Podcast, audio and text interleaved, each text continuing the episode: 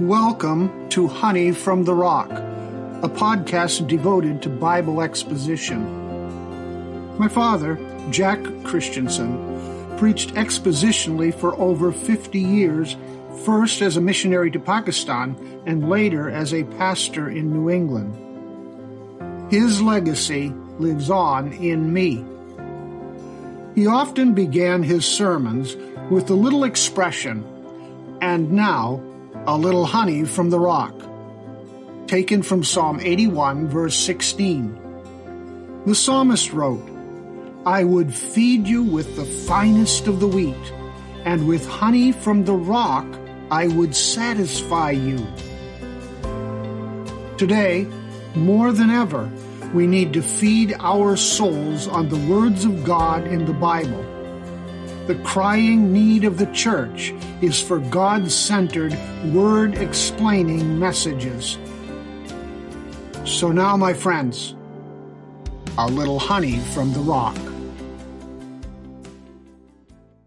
Lucy and Charlie Brown are engaged in a deep conversation about life in one of the Peanuts comic strips. Lucy says to Charlie Brown, "Life is like a deck chair. Some people place it so they can see where they are going. Some people place it so they can see where they have been. And some people place it so they can see where they are now."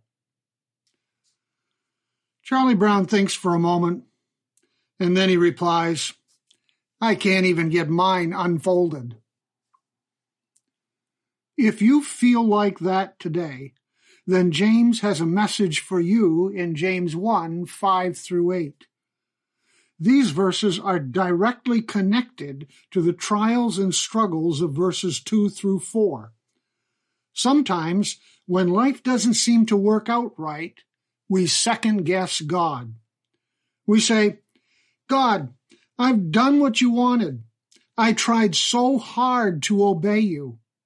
And now, look at the mess I'm in. Nothing worked out right, no matter how hard I tried to do it your way, God.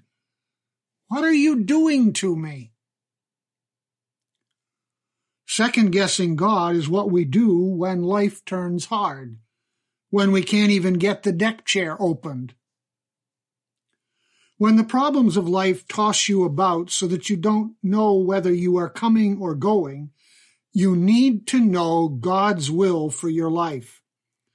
When you are confused and depressed by the struggles of life, you need to know what choices He wants for your life.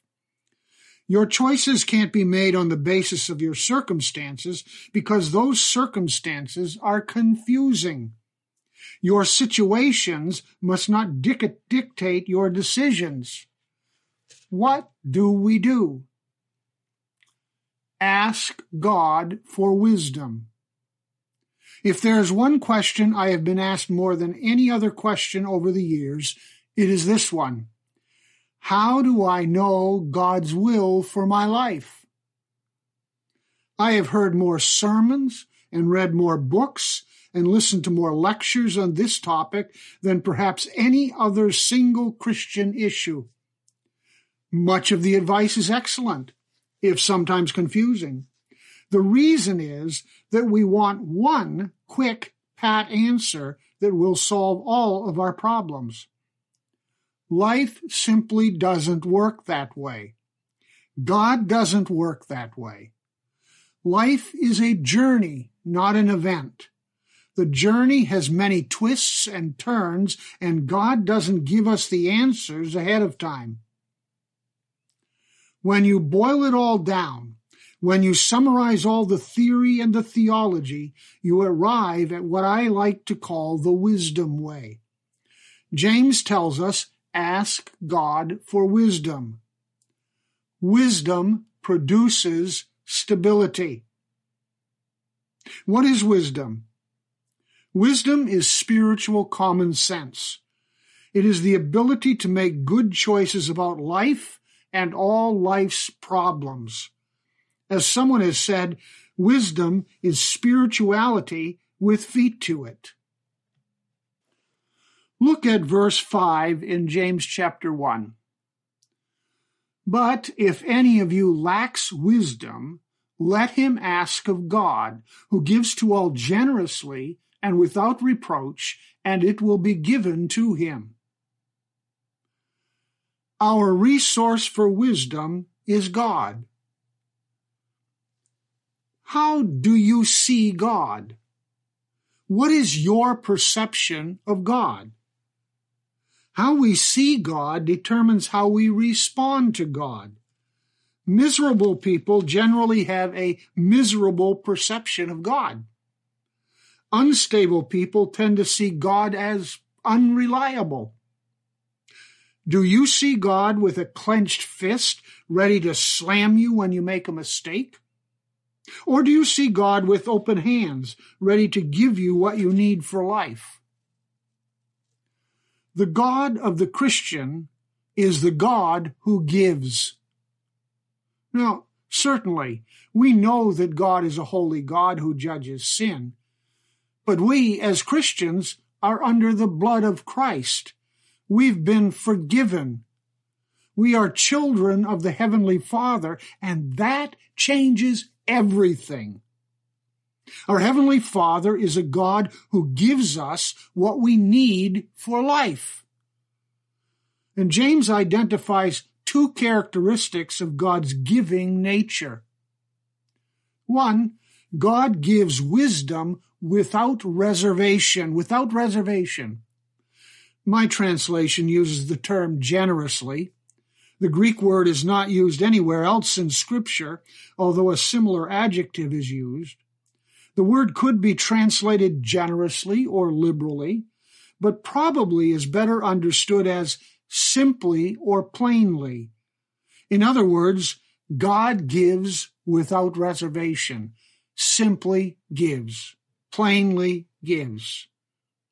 God gives with no ulterior motives. God's wisdom is given to all who ask, not just to a favored few.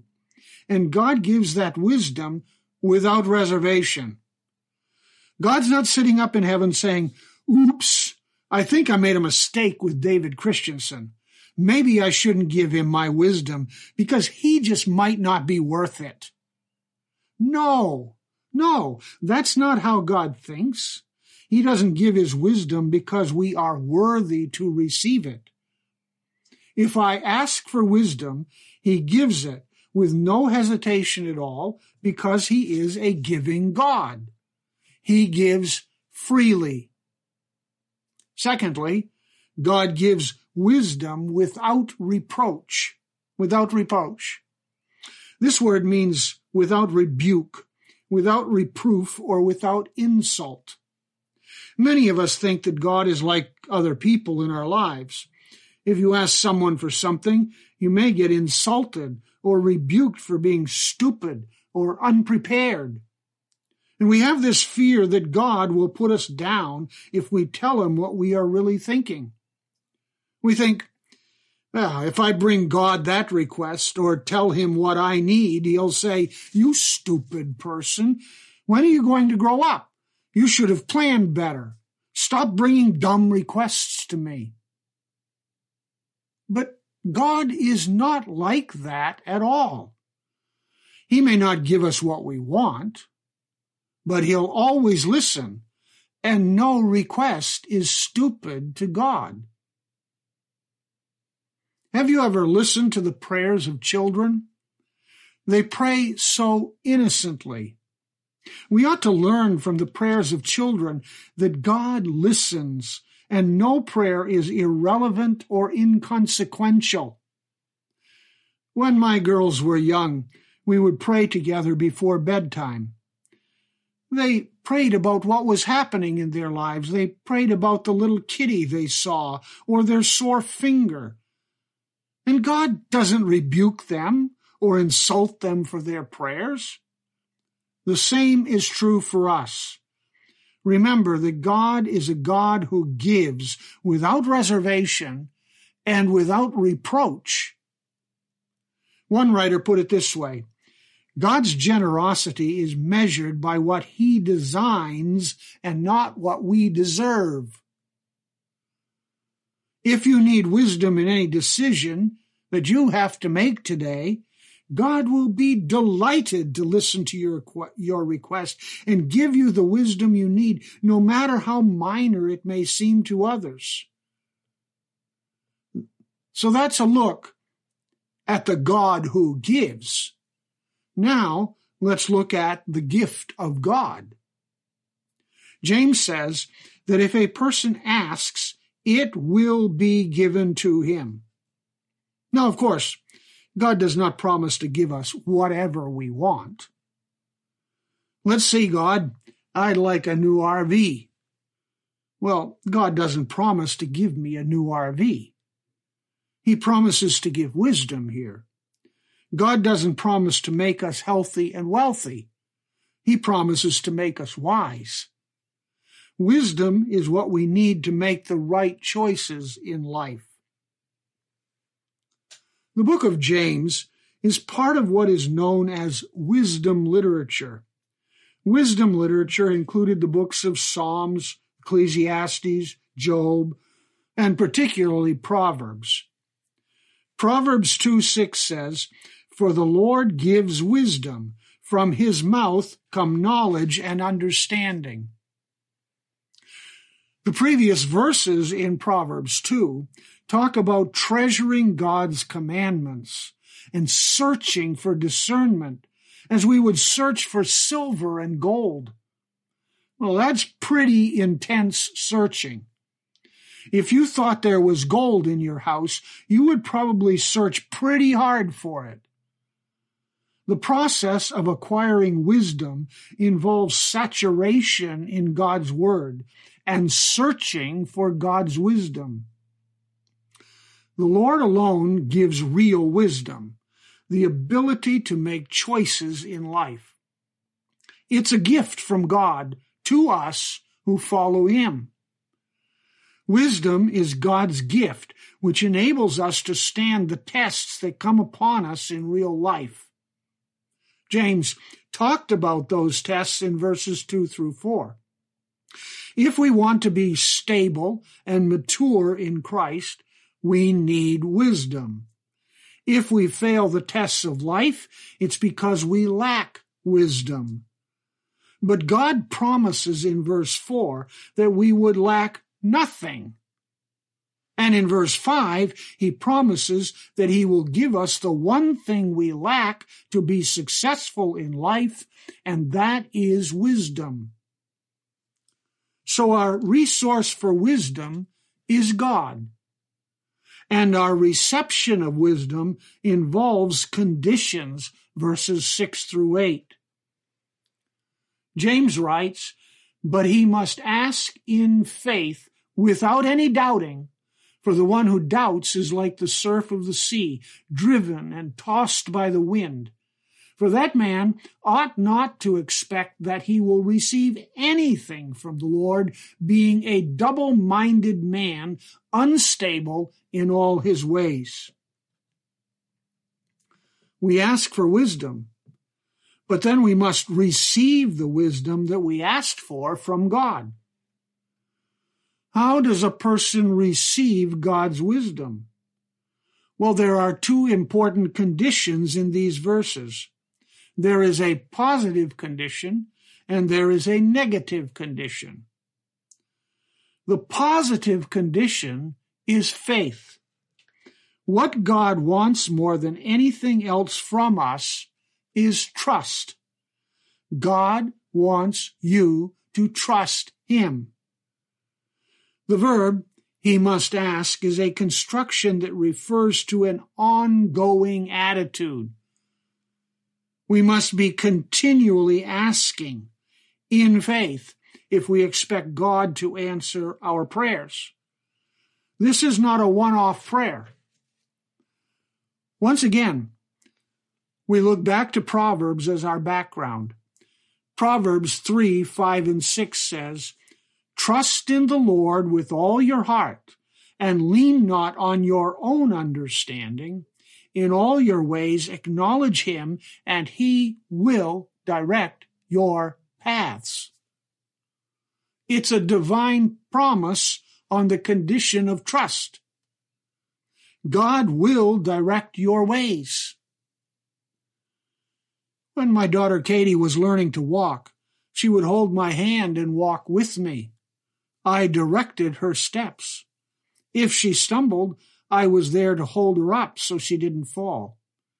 It was only when she let go of my hand to run ahead or off to the side that she got in trouble. The faith principle is the same with God.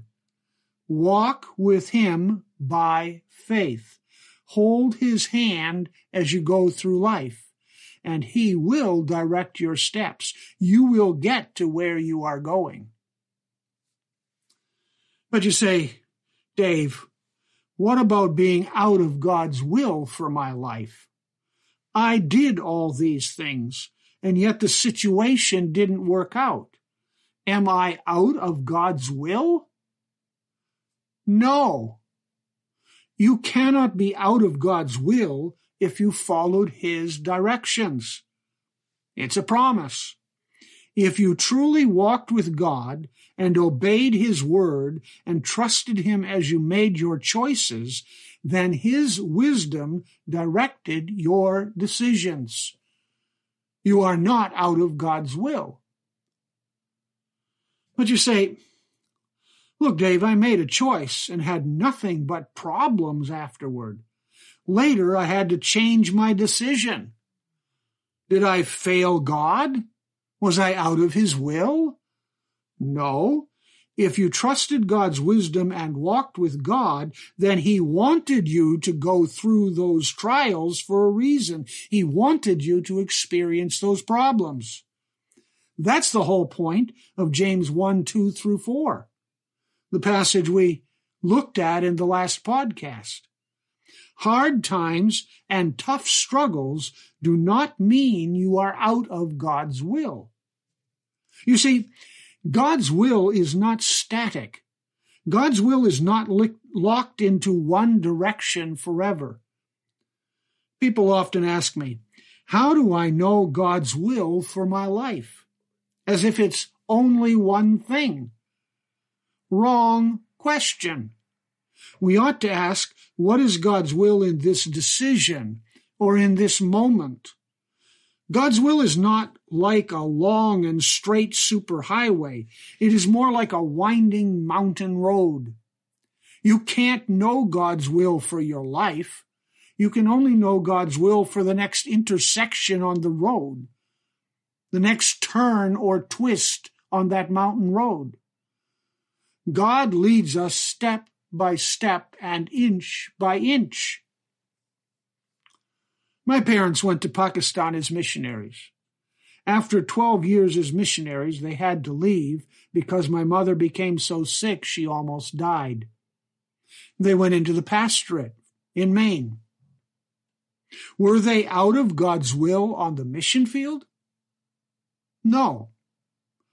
Then, after two pastorates in Maine, they went back to serve with the mission agency. Were they out of God's will when Dad pastored First Baptist Church in Portland, Maine? No. When I was a young teenager, I thought God's will for my life was to serve as a missionary medical doctor. I said I would never pastor a church. Then, at seventeen, I decided God's will for my life was to become a pastor after all. At thirty years of age, through a variety of circumstances, I decided God's will for my life wasn't leading in that direction, so I decided to become a Bible college professor. At thirty-six, I became pastor of Galilee Baptist Church. Now, at this age of my life, this season of life, I am back to teaching. So, at what point was I in God's will, and at what point was I out of God's will in that whole process? You see, God's will is not fixed for my life. God doesn't work that way with us, my friends. God guides our steps day by day. He was preparing me and using me throughout the entire journey of life. through all the twists and turns, through all the changes. What God wants me to do is to trust him. That's the positive condition. Now we look at the negative condition. Ask in faith without doubting. No doubts allowed. Someone has said that many people believe their doubts and doubt their beliefs. That will never work, my friends. We must ask without doubting. James uses some very picturesque language to describe the doubter in verses six and eight. The doubter is storm-tossed. James uses the illustration of wind-driven ocean waves. The whitecaps are whipped into a frenzy, and the wind drives the water first in one direction and then in the other direction. The doubter is tossed about like driftwood on the ocean by every circumstance that comes along. The doubter is like someone driving a bumper car in an amusement park, hit from one side and then the other, bounced around. And the doubter is double-minded, verse eight. The word literally means double-souled. It only occurs here and in James four, verse eight. Some scholars suggest that James invented the word. A double-minded person is one who always wants it both ways. She is a fence-sitter. He is John Bunyan's Mister Facing Both Ways in Pilgrim's Progress. A double-minded person never can make up his mind about a decision. First, he makes one choice, but worries that he has made the wrong choice, so he makes a different choice. Then he thinks of all kinds of reasons why he shouldn't do that either. So he stands there wringing his hands in frustration. He's like a yo-yo, up and down, but never landing. Have you ever been in situations like that? I have. We ask God for direction and then second-guess God. Well, I must have made the wrong choice because this isn't working out. When we find ourselves in situations like that, we despair of ever seeing any light at the end of the tunnel. The philosopher Søren Kierkegaard asked, "Is not despair double-mindedness? For what is despairing other than to have two wills?" Is not despair double-mindedness, double-willed? You see, the doubter, third, is unstable, verse eight. We become very unstable people. We vacillate from one thing to the next, always unsettled and miserable. Well, this job is wrong. I shouldn't have decided to buy this car or live in this house. My marriage is not working, so I must be out of God's will. And on and on it goes for unstable people. We pray, but find no peace in our prayers. Why? Why? What can an unstable doubter expect from God when they pray? Nothing. God says nothing. God promises no wisdom to one who lives and asks with that attitude. The first lesson we must learn when caught up in this situation is to trust God. Until we learn to trust God, we will be very unstable people. But when we learn to trust God, then he gives us his wisdom. And wisdom produces stability. How do you know God's will for your life? By asking what is God's will in each specific decision you must make throughout life. How do you decide God's will in any specific choice? Is it some mystical voice from heaven that will make it clear to you? No, it is the way of wisdom. Let me boil down the wisdom way to five little principles that I have followed throughout my life. First, walk with God. You have to start by being obedient to what God says in the Bible. He has already given us his will. And most of the time, when we get into trouble, it is because we don't want to do what we already know we should do. So it starts with obedience, walking daily with God. Two, rattle all the doorknobs. Gather all your data. Ask lots of questions. Get advice. Rattle the doorknobs to see which door God will open and which doors are closed. Then go through the open doors, which often leads to rattling more doorknobs in the next hallway of life. Three, pray for wisdom. We are commanded to pray for wisdom, and God promises to give us wisdom when we need it, not before we need it. Four, wait on God. Trust him for the decision and the timing. We must not make the decision until it's time to make the decision. Bad decisions are usually rushed decisions. Five, move on faith. Step out on your choice in faith, believing that God is directing your steps. You have to move out. You have to make a choice, a decision.